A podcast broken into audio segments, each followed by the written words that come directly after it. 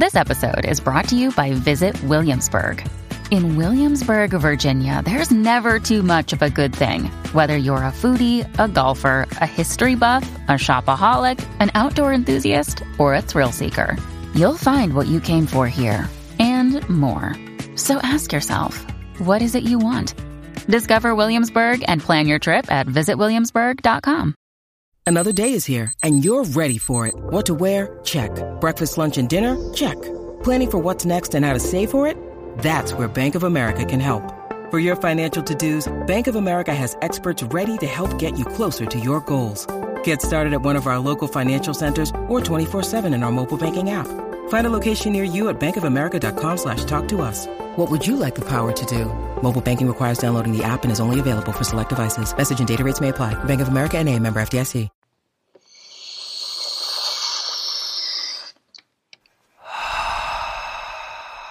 Hi. Theory.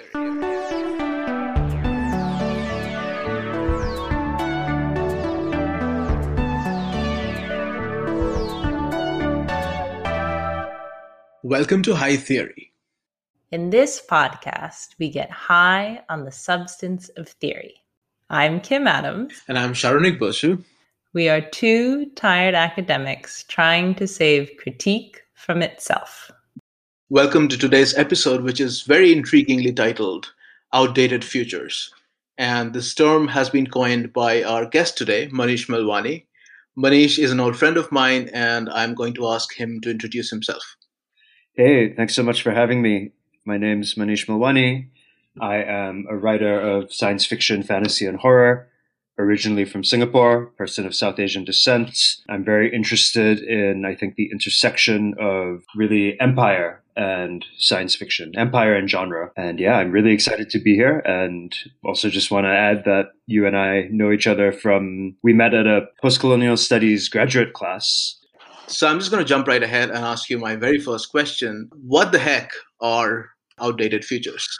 Outdated futures. When I see or when I hear certain prominent, I guess, technology moguls talking about, you know, visions of mining the dark side of the moon or colonizing Mars and and I see these these ideas just get a lot of get a lot of excitement and enthusiasm. I, I, I hear friends of mine, childhood friends, talking about like, oh, you know, I'm over the Earth. It's all about Mars now. I, I think I think these ideas have a lot of a lot of currency because we're at such a hopeless moment, right, in history, yeah. and and so any kind of, of futurism or any kind of futuristic optimism, I think, carries a lot of weight. And I call these outdated futures because they are like, you know, ex- they were once exciting science fictional ideas. They're ideas that I, for much of my life, was extremely excited by. And I think they are completely outdated now. When were they in vogue? Or like what stage of scientific development or what stage of real as opposed to fictional scientific development were they associated with when they were in vogue would you say? A lot of these ideas were in vogue in sort of the golden age of science fiction. So from like the 1930s to like the 1960s and you know they were kind of a, this this era of swaggering tales of space colonization and technological advance really kind of in lockstep with the you know the atomic age. And I'd say now these futures are outdated and they're outdated for, for three big reasons. So firstly, I think they miss th- these, these desires to like go to the moon again, mine the moon, colonize Mars, spread human life to other planets. I think firstly, they miss the point of science fiction. Science fiction is often about the future, but it's not actually about the future. It's not about predicting the future or, or creating prophecy. Science fiction is always responding to the present moment. Secondly, even if the point of science fiction was to predict the future, that future is, like I said, now badly outdated. Our present reality is climate change. It's an emergency on planet Earth. It's it's this disrupt critical disruption of the biosphere that literally gave allowed us to evolve. Right. That's our that's our present, and as a result, it forecloses many, many futures and it opens the door to many worse futures. but also maybe some better futures too. And finally, even if even if that future wasn't badly outdated, it was always a bad future because science fiction has as part of its DNA this imperial heritage that we need to be constantly grappling with. And it, manifests in these ideas because, well, imperialism was always about extraction and exploitation, and it's not something we should be spreading beyond Earth's atmosphere. And I just, I just want to like throw a quote into the mix. And this is a quote from Cecil Rhodes. The world is nearly all parceled out, and what there is left of it is being divided up, conquered, and colonized. I would annex the planets if I could. And I think that this, this, Hmm. you know, this desire to colonize the solar system and other worlds really is deeply rooted in the gaze of empire. The techno mogul who we haven't named, which our listeners can guess who he is. So far as you know, does he read science fiction? And if he does, what kind of science fiction do you think he's inspired by? So he's on the record as loving science fiction. He is a big fan of Iain M. Banks, uh, Iain M. Banks's culture novels which are a series of, I guess you could call them far future space opera set in a in a utopian interstellar post scarcity society and he he loves it so much that the the rockets and landers in his space company are named after the sentient starships in these books and hmm. you know the, the, the starships have great names it's like a lot of them are just puns on the fact that the names like you know have a suitable lack of gravitas or sorry lack of suitable gravitas for like starship names. And so a lot of these, you know, a lot of the SpaceX rockets and landers have these weird names that come straight from the culture novel. But he seems to have missed the point of those books because Iain M. Banks was a socialist. He wrote novels set in this, you know, utopian post-scarcity society that frankly looks like it would be a blast to live in. It's it's a world where you know people the world is run by or society is run by these sentient godlike intelligent ais mm-hmm. and humans basically just get to do whatever they want you know they collect graduate degrees they put their minds into new bodies they go and and just have parties on different worlds and it seems like it would be a blast to live in. And I, I, feel like the point of those novels is that written, I think, under the shadow of like increasing austerity in the United Kingdom, the, the point of those novels is that life would be worth living in such a society, but there would also be new challenges and conflicts. And it seems like the lesson that has been taken from those books is that it would be cool for him to build spaceships and give the spaceships weird names. And I feel like that right just has completely missed the point of it's it's astounding like given the grand scale of his enterprise the the inspiration that he has taken from these novels is so reductive. It is yeah it's strange. And just as an aside that that phrase collect graduate degrees hit very hard. Uh, it hit me too. Yeah but we are going to move on and I'm going to ask you my next question, which is how do we use outdated futures? You know, it's sort of like you can't solve a problem that you have in your life until you admit there's a problem. And I think similarly, we should use it as a kind of diagnostic tool. You know, if we say, wow, people, people want to go to Mars, a planet that is so hostile to human life that like you know you're probably going to die of radiation sickness. People want to go to mars. People people want to invest in cryptocurrencies. I think these are all symptoms that the present is just really not working for us. And i, I think maybe even to get on a, a level of dissecting the trajectory of the genre of science fiction and fantasy the mainstream appeal of ideas of futures that were written in the 1950s really has to do with the fact that plotting a future from today is really difficult and really scary.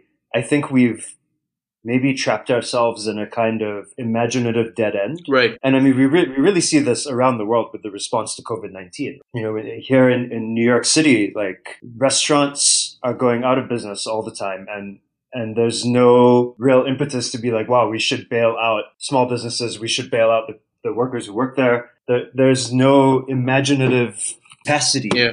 among the people who currently run the world for this.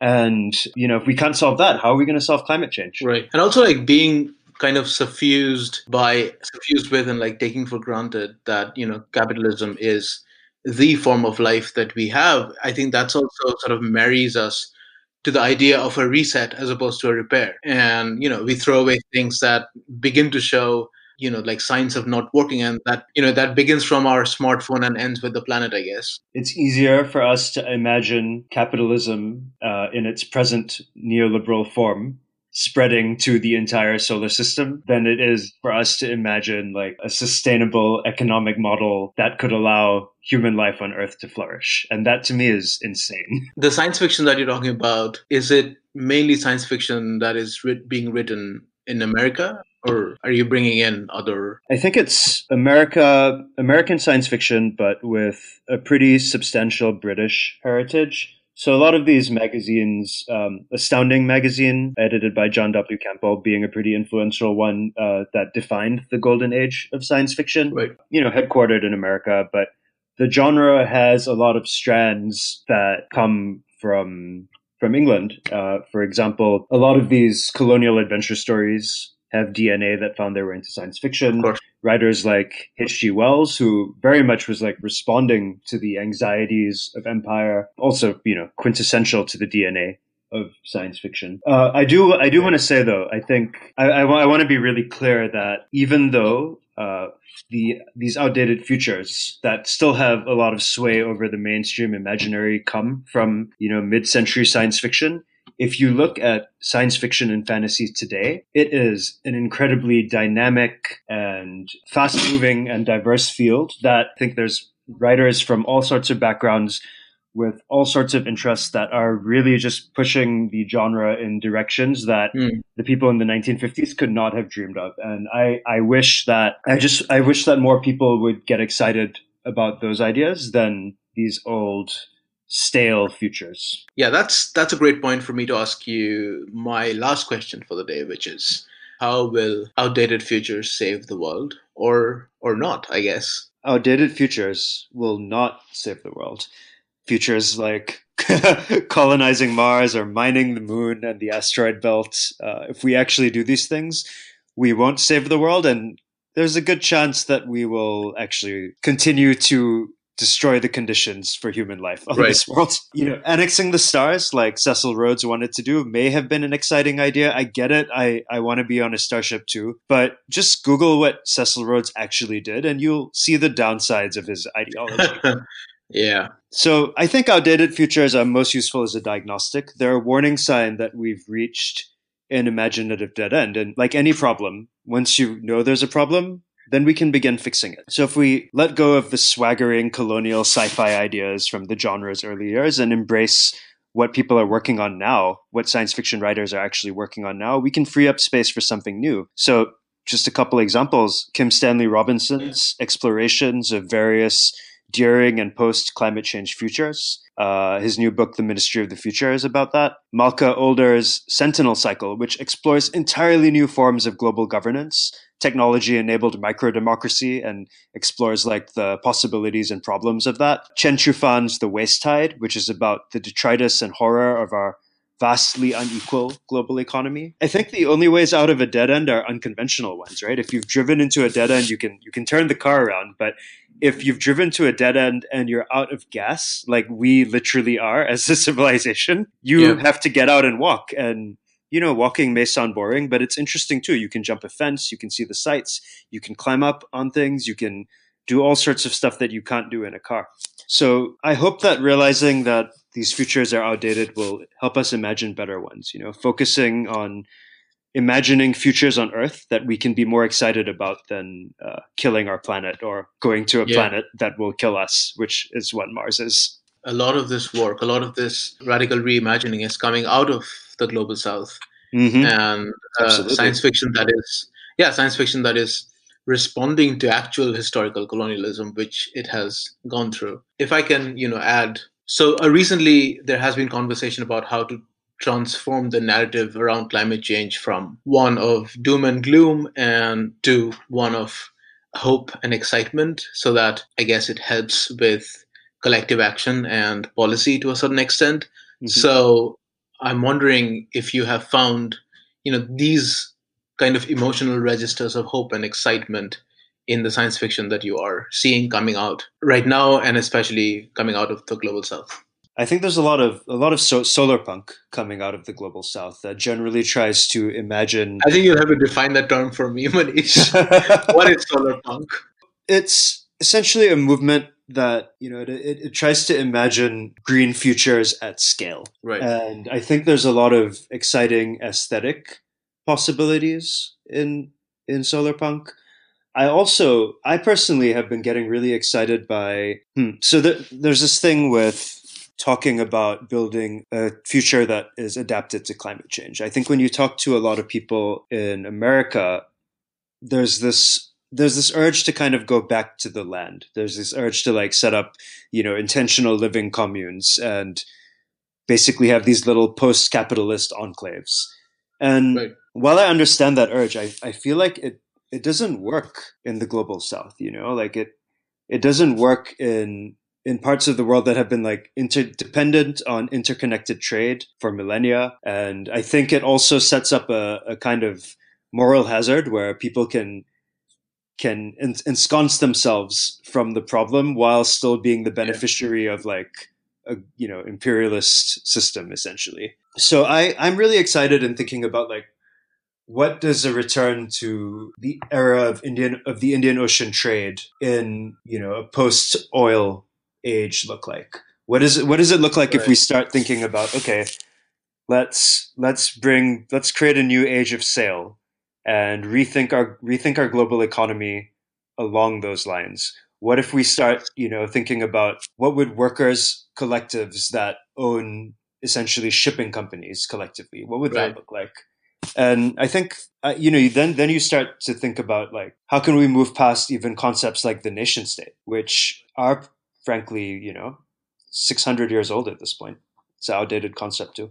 Okay, I think that is a rather hopeful, albeit very, very ambitious note uh, on which I think we can end on. Thank you so much, Manish, for coming to the show and talking to me about outdated futures. My pleasure. Thank you so much for having me. Your podcast is amazing. And thank you for listening to High Theory. If you like our podcast, please review and subscribe on Spotify, iTunes, Patreon, or wherever you get your podcast fix. Saronik Bosu manages our social media presence. Owen Quinn composes our theme music, and Kim Adams and Saronik Bosu edit our audio. You can also find us at hightheory.net. We hope you have a highly theoretical day.